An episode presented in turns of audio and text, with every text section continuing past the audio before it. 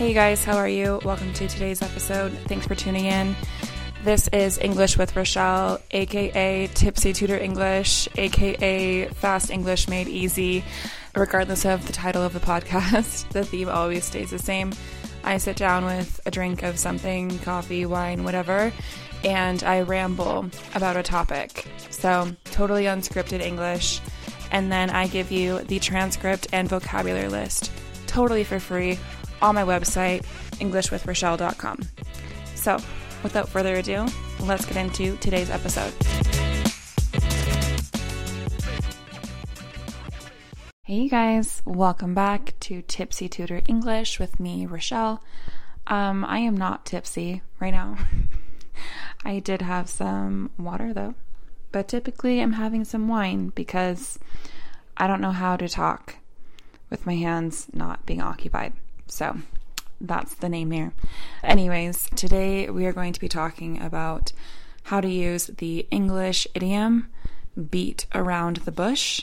It's pretty straightforward. There's not many ways of interpreting it. So this will be a nice, short, and sweet episode here.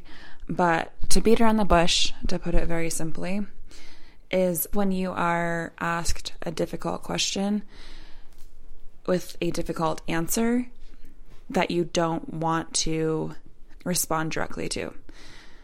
Let's put that even simpler. If you don't want to answer the question because it will offend someone, for example, you beat around the bush and you don't answer that directly. It's like you're not getting to the point, right? We're not actually talking about a bush whatsoever, and we aren't beating anything. um, it's just a weird saying that somehow we thought of it. I don't know the history of it, but it's used pretty commonly. So it's like, get to the point, quit beating around the bush, answer me. That's what you should think of when you hear this. So they beat around the bush, they stall, they don't actually answer the question that they were asked. So politicians, they are master deflectors by deflecting the question into a way that they want to answer the question. So they are beating around the bush that way. This is very common for very controversial things, and it is done during their campaigns like the debates during their campaign periods. Again, you do this to not offend someone. That's a good way of thinking of it. When you're a politician and you're campaigning, you want to be unoffensive, but have a side. And if you're asked a question that you know people don't want to hear the real answer to, they will beat around the bush.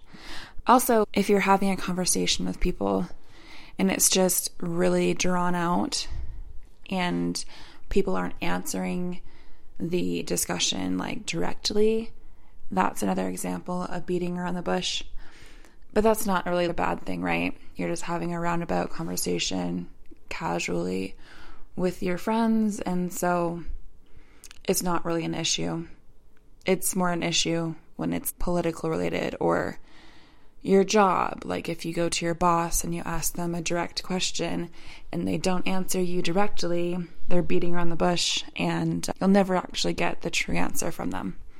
So, that is how you use beat around the bush.